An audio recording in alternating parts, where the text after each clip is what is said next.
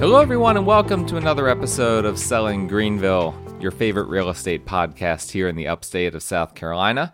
I am your host, as always, Stan McCune, realtor right here in the greater Greenville area. And just a reminder, as always, you can find all my contact information in the show notes if you need to reach out to me for any of your real estate needs or to discuss the pod or whatever the case may be. That's how you can reach me. And as well, um, just a reminder please subscribe to the show if you haven't already. If you love the show, please leave a five star rating. Please uh, click the button for hitting uh, and leaving a short little review. I would appreciate all of that. We have, uh, you know, I was looking recently that this podcast is like ranked number 37 in the how to section of podcasts, so, something to that effect. It, it's hard to actually track that kind of stuff. But um, but anyway, we don't have the ratings or the reviews to reflect that we're getting that many listens. So I would appreciate if you're a listener that you please go ahead and leave a rating, leave a review. That would uh, really go a long way for me and for the pod. I'd appreciate that. Um, today we're going to be talking about what is happening in the state and local government because you may know that this is a very, very big year for the political scene, the local political scene here in Greenville. We have a lot of elections happening this year. In fact, we've already had one. Um, we had uh, a special uh, election primary that happened a few weeks ago in Greer. Um, and there's going to be a whole lot more coming here in, in the upcoming, uh, in, in the future. And these elections are extremely important. We had an election last uh, last time around, which I'm trying to think. I think it was a couple of years ago, is the one that I'm thinking of. Um, that ended up being decided by, I believe it was four votes. This was a county council election. Four votes decided it.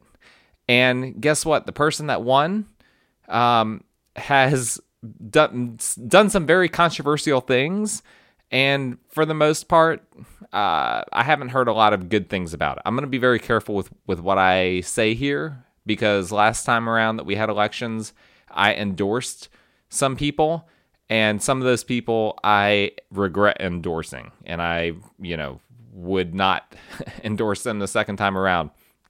So I'm probably not going to do endorsements unless I have a really strong opinion, and I don't have that yet um, for most of the people running.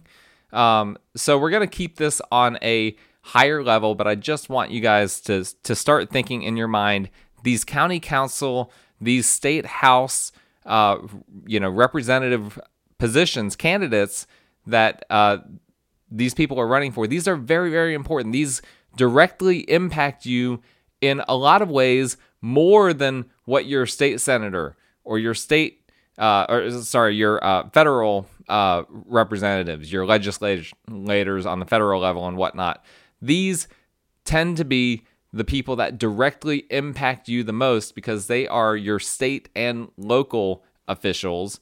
And and yet, in spite of that, a lot of people tend to get more excited about presidential elections, about uh, federal elections, those types of things.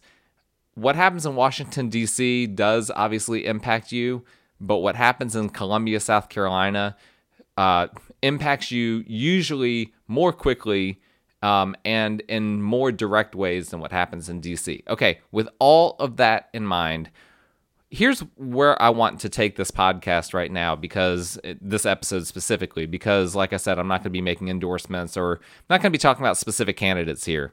Um, what I want to talk about is kind of what the state and local candidates and officials that I have spoken to so far are thinking about when it comes to real estate, where their headspace is when it comes to real estate concerns, either directly or indirectly within uh, within the upstate.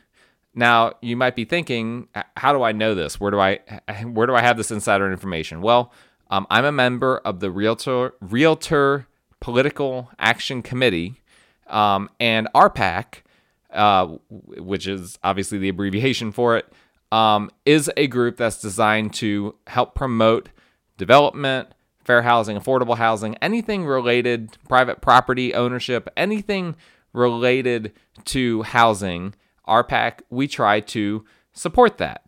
And part of how we try to support that is when there are candidates for elections, when there are elections coming up, we actually interview as many candidates as we can. Basically, any candidates that will uh, sign up for an interview, we reach out to all of them. If they agree to an interview, then we interview them. And as part of that interview process, we determine whether we're going to support and endorse them.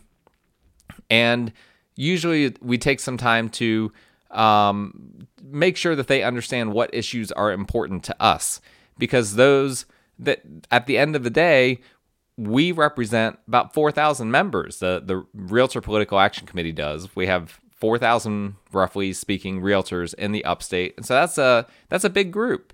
Uh, in comparison to some of the other consolidated groups that they're talking to in the upstate. Um, now, to clarify one thing, because I have gotten this question before, I don't do lobbying. Okay, and and those of us, the realtors in there that are part of the of the PAC, um, we don't do lobbying. That's not part of being on the Realtor Political Action Committee. Now, does the Realtor Association do lobbying? Yes, they have lobbyists. Um, that is not what I'm doing. Okay. So just to be clear on that, because some people might get triggered by the idea of me being a part of the realtor, a part of a political action committee.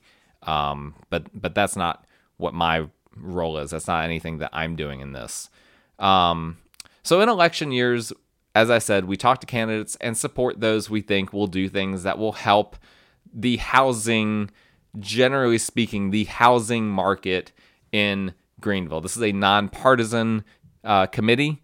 We don't, we're not, you know, en- endorsing inherently one party versus another. It's just talking about housing. That's the important thing. Um, now, all of the pe- people, and I've uh, the past week I've interviewed uh, as part of the committee several people running for office. Um, all of them were either re- running for Greenville County Council or running for State House. So that's important to keep in mind as I discuss, you know, what issues we were talking about. So, what are the candidates, at least the ones that I've spoken to so far, talking about specifically from a real estate standpoint? And what should you be thinking about when assessing who to vote for? Um, again, these issues are really, really important, and these are the things that that these candidates are bringing up because their constituents or their potential constituents are bringing them up to them. First and foremost, I mean, what we heard from almost everyone as like a primary concern, in, in many cases, the number one concern was infrastructure and how to pay for it. And this is one of those indirect things with regard to real estate because the how to pay for it bit is a very important detail, right? So here's what we keep seeing happening we need to build more houses. We've talked about this before. We have very low inventory. The only way that we ease inventory is by building more houses. It's literally that simple. Um, infrastructure, though, is uh, has to be part of that, right? There has to be road widening. There has to be expansion of utilities, sewer, water, things like that. And who pays for that is a and how that happens is a major part of this. Is that a fee that should get passed on to the developers? That would be kind of a more libertarian type of approach. Um, and those of you who know me know that I lean more libertarian. But from a housing perspective, um, most realtors would be against what we call impact fees, fees that developers have to pay in order to bring in this additional infrastructure. And There's a logic behind it. Um, the the logic behind it is that if you have, let's say, an area that has 5,000 homes in it, and and a developer comes in and says, "Hey, I want to build 200 homes," you know, in this area. Why are they having to shoulder all of the burden to widen the roads, to to you know do all these different things, repave areas, um, to help the entire area when they're only adding to the homes by a fraction of an amount in comparison to uh, a small fraction in comparison to what the other homes in that area consist of. Um, so that's that's a big point of debate. The like it or not, um, the Realtor Political Action Committee in the past has uh, has encouraged increasing gas taxes in order to um, help with the road situation here in the state. Um, I don't know that that's going to be very popular for improving this in in the future because of of how high uh, you know gas prices are. Last time we had a gas tax increase, it was when gas prices were very very low. Um, they kind of took advantage of that, and you know here we are now. That said, South Carolina does have pretty low gas taxes in comparison to the rest of the U.S. So that's going to be a big debate that we probably hear happen after the after the midterms. They're going to have to decide, okay, are we going to increase gases, uh, gas taxes rather, in order to try to help the infrastructure, specifically the road situation here uh, in the state of South Carolina? Um, but right now, probably the number one concern I heard from people running for county council, for people running for state house, is the concern for infrastructure and who's going to pay for it. That's going to be a major battleground because, um, and and you know, part of this too is you have some areas, some very rural areas that are just getting neglected, and that's not surprising. Where do you think that money is going to to tend to flow to? It's going to tend to flow to those more urban areas that have more people in them. So, you know, if you have roads that are getting just more traffic on them, those tend to be the priority. But then you've got these rural areas and and they are still growing as well. Where what happens when their roads are just completely crumbling? How do you handle that? And you've got developers wanting to build out there, um, and those are areas that are are growing and, and are expanding. But if you've got crumbling infrastructure out there, that's a big problem. So you've got some people fighting for their district, seeing like, hey, out in Pickens County, we have some pretty dangerous and narrow roads with a lot of potholes around here. Um, what do we do about that? And when are we going to actually see some money out there versus going, you know, to the the more densely populated areas of Greenville County? Um, so all of those things are um, are are being debated right now and are and are major talking points for those uh, running this year for the various positions that are uh, that are open.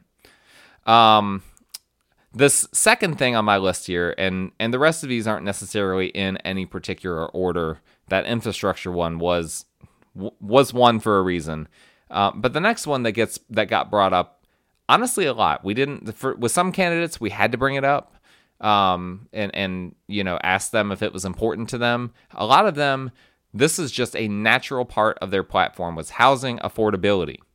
Now, and and that's music to everyone's ears, right? We all want housing. Housing has gotten so unaffordable in the upstate. Um, we need it to be more affordable, and I've I've discussed this a lot of times on my podcast. Um, now, for what most of the of these candidates what most of them meant when they talked about housing affordability was basically finding developers who would incorporate affordable housing into their developments and then basically incentivizing them on a government level um, and maybe on a public private partnership level uh, to do that. Um, so that's the that was the idea that we heard the most was to when there are new developments coming into town that they need to dedicate a portion uh, of that development to quote unquote affordable housing, which can mean a few different things. That can mean that uh, that part of the development has to be uh, basically offered for cheaper for people to purchase. But most frequently, what that means is that uh, as developers are building, you know, rental units, apartments, and whatnot, that they have committed to setting aside a large portion of those rental units to be affordable by various metrics. Um, and so that's something that uh, is on the front of mind for a lot of these candidates.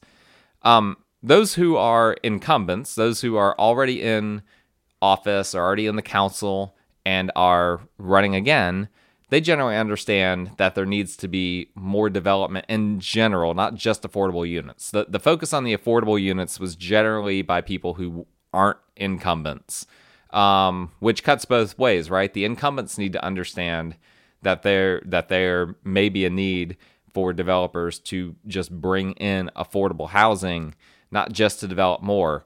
And on the flip side, those who are running for the first time or are, are attempting to win for the first time, they need to understand that affordability on the whole uh, happens when there's more supply.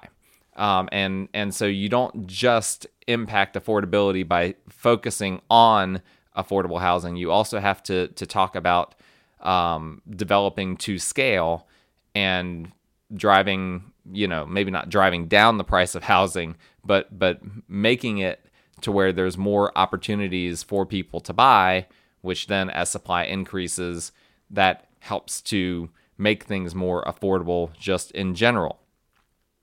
However, obviously, um, this can then be at odds with the infrastructure concern, right? If you're building, if you're developing more, then that takes us back to the infrastructure concern. So there is really a tug of war here between the infrastructure concern and the housing affordability concern. Because then you run into if you have a developer that's that's developing affordable housing, which generally speaking, they're not going to make as much money doing that as they would uh, just developing not affordable housing, what what one candidate called market rate housing. Um, they're going to make more money building market rate housing than affordable housing. We, that that's obvious. But then if they're building the affordable housing and then they're also responsible for paying for the infrastructure, you know, widening roads and, and doing things like that. Um, now, so combining both of those concerns, the infrastructure concern with the housing affordability concern, now you're kind of squeezing the developers in both directions. Um, and that might result in no development. Um, so these candidates, they're going to have to, um, they're going to have to figure this out. County council is going to have to figure this out. Um, our state reps are going to have to to figure this out as well. There, there's a lot of different opinions and different approaches to be taken, and hopefully they um, are able to make some some steps in the right direction um, in the upcoming months when it uh, and and years uh, when we have these elections and then when they uh, step into office or step into the council. All of this leads to the matter of growth, another buzzword that we heard a lot, which it's an important word. It's not just a buzzword. Growth, uh, which means a lot of different things, but on the most basic level, it means population growth because that's what we're seeing. Uh, Greenville County is supposed to grow in population by another 200 to 250,000 uh, people, roughly speaking, in the next 10 years, is my understanding. And so uh, that's a lot of people. You know, um, I haven't looked at it recently, but I think Greenville County right now is in the the maybe 600,000 person range. So we're talking about um, you know, maybe increasing that by a third. Um, that's a massive increase, and there's a lot that has to be done over the next 10 years to uh, to prepare for that, which is why the infrastructure concern is a legitimate concern. Um, but we also, ha- as you have that many people coming in, where are they going to live? They have to live somewhere. Um, and so every district wants growth to slow in their district, right? Nobody you know, out in Pickens uh, County where they have all that, uh, you know, farmland. Everyone has, you know, several acres that they live on, generally speaking. Um, nobody wants a big development to go up next to them. They all want that development to go, you know, several miles away or to a, a different district or or what have you. Um, and several people that we interviewed insinuated that they they they came right out and said um, that they want the other districts to shoulder uh, the growth responsibility. They don't want growth in their district. Um, well, this is a problem, right? This is this is not going to help, generally speaking, um, the the housing affordability aspect uh, of of this discussion. But as well, you know, those people that want growth, they have to have houses in order to to grow in order to just not get stagnant, right? They they want growth, but they don't want growth. A, a, lot of these people in office and a lot of these candidates, they they want you know, you know the downtown areas to be nicer, for there to be more green space, for there to be more businesses, for there to be better grocery stores, all these things, but they don't want houses to accompany all of those things. Well, what happens if you build all of those things again not trying to to pick on Pickens County but you've got all of those things people wanting all of those things in Pickens County. But are they supposed where are they supposed to live? Are they supposed to commute from Greenville to go out to Pickens? Why not build houses in Pickens to support that growth? So again there's a lot of push and pull when it comes to all of these different things that um, quite frankly, a lot of these candidates don't fully understand. You have to you'll have to do your research um, when you find out who you're you're going to be voting for in the upcoming elections. We got primaries first and then general. Do your research and and hear what their platforms are and whether those platforms are even reasonable. Um, I, I will say I was impressed that one candidate that we interviewed, only one, um, out of many, really understood that his district desperately needed more housing in general, that it wasn't just affordable housing, that they needed more housing specifically for one reason. This person um, has a district that covers that Donaldson Center area of Greenville. Um, and those of you that know that area know that there's really no grocery store anywhere near there. And that's a major problem, particularly for those who do have lower income and, and perhaps don't have reliable transportation. If they have to drive 20, 25 minutes to a grocery store, that's a big deal, as opposed to maybe being able to take some public transportation or, or maybe being able to even afford to Uber or, or maybe even be able to walk or ride a bike. So for a long time, we've had people trying to push to get grocery stores in that area, but there's a major problem. Um, the the grocery stores either want the general um, income level of that district of that area to be higher, or they want the population to be higher in order for them to uh, to be able to to put a grocery store. They have very strict metrics by which they determine where they put a a new grocery store. Um, and so there was one candidate that that is uh, attempting to represent that area that realized we just need we need more houses in this area so that we can potentially help the entire area with more commercial development, specifically having uh, at least one grocery store in the area. So, um, so that was interesting to see. Um, another topic in the real estate discussion that got brought up a lot um, not not as much as as these others, but it got brought up a, a decent amount. Was the issue of gentrification, um, and this was a, an interesting one. Several candidates have an interest in seeing people who get pushed out of a community due to gentrification or or out of their house because they can no longer afford to keep up with it. The area has gentrified, so they have to sell. They're they're kind of pushed into that option. Um, or perhaps they're on a fixed income and as areas get gentrified, they get reassessed by the county and then their property taxes go up and now they can't even afford their property taxes. Um, there are several candidates that want to, there to be a pathway for these people to be able to go back into those communities.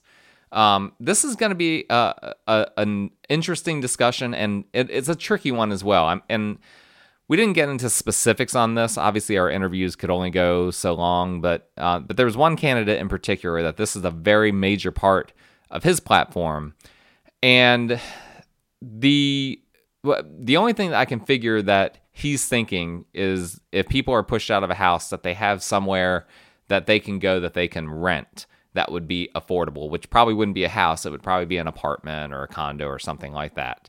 Um, but whatever the case may be, we all recognize that, and I've talked about this many times before, gentrification cuts both ways. It does kick people out of a community that they've perhaps been in for a very, very long time, um, but it also helps people's home values to go up. Um, if we could find a way to keep people's home values going up and still allow people to uh, to stay within their communities, they they won't be able to necessarily stay within their house because of the things that I just that I just brought up. But if they have, if they're forced into a position where they have to sell, they they have options where they don't have to completely just move to you know from Greenville and down to Fountain Inn or something drastic like that. Um, so that was an issue that got brought up a lot. We're going to be hearing more and more about this as the housing housing affordability um, goes down and down, and and this has been this has been kind of one of those topics that a lot of people have tried to avoid for years and years is the topic of gentrification. Um, and we're going to see this becoming a bigger talking point because it's a it's a bigger issue. It's something that is increasingly needing to be discussed, and so that that will be interesting to see how the different candidates discuss that topic in these upcoming elections. Um, last but not least, taxes got brought up, um, and um, this gets brought up more for those running for the state house than those running for for county council. Um, technically, the county does collect the tax, um, but there's a lot of state uh, influence in terms of of what taxes actually what is actually in those property taxes and and how the rates get determined and and various things like that. It, it it's a mixture, right? The county influences some, the state influences it some. Uh, but generally speaking, when it came to the tax discussion because the state ultimately controls the entire tax code and you can't really overhaul property taxes in any meaningful way without overhauling the entire tax code. This discussion got brought up much more uh, with those running for state house and those running for county council. Um, and, and it got brought up enough to warrant a discussion here. Um, now, for the most part, I think that most think that property taxes are where they need to be. Um, I've mentioned this before, but South Carolina has one of the lowest owner occupied tax rates in the US and one of the highest non owner occupied tax rates in the US. Um, and I had to remind a few of these candidates as they talked about issues of gentrification and whatnot, um, and issues of, of lack of affordable rental properties, um, that rents ballooning in Greenville are largely due to property taxes going up and how severely landlords are penalized here in in the state of South Carolina. Um, so that was something I made sure to point out to them. There's no easy fix for that because there's so much.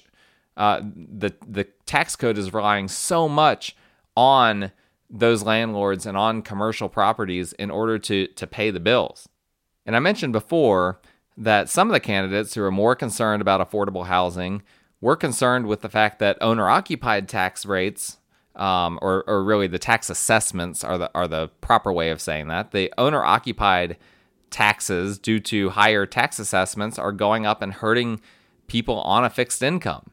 Um, and eh, with the result that some people are getting kicked out of homes that they don't even have a mortgage on, that they have owned for 30, 40 years because they can no longer afford their property taxes.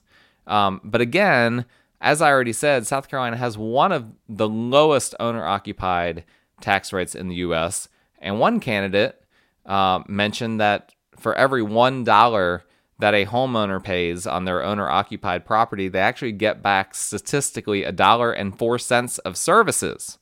Um, so they're not paying into the system what they're getting out. It's the landlords and businesses that are shouldering the burden for everyone else in the state, basically. Um, and and so the end result of that is that there's a lot more encouragement for then commercial development than there is for residential, which as a realtor, I'm okay with commercial development, but not at the expense of housing, obviously. Um, the idea of changing the property tax code is something that Columbia has talked about. This is something our governor has talked about. This is something that our legislators have discussed. Um, and, from a real estate standpoint, realtors would generally like things to be a little bit more equitable. That we don't like the fact that the rental property tax rate is so high. Why are why are mom and pop landlords paying the same amount as a major commercial enterprise is paying in, in property taxes. That doesn't seem fair. Um, and so that's something that's being discussed. Um, and that, that's a big deal. That's hurting, again, the housing affordability for when it comes to rental properties. Um, but in order for that to be changed in any meaningful way, again, you have to change the entire tax code um, and and that's going to be daunting. I, I don't see how we're going to do that. There's a lot of division right now in Columbia, um, and getting the getting the the tax code rewritten to make the property tax situation better for for landlords. That's going to be tough. That that's that's going to be a tough sell for a lot of people. Um, a lot of people don't like landlords. They they have this uh, misconception uh, that landlords are all these big, you know, institutionalized companies uh, that are just raking in tons and tons of money. They don't have the, the concept of most landlords, 90% of landlords are just mom and pop uh, landlords that only own, you know, one, two, three, four units. Um, but but the reality is the public perception, it's really hard to change that.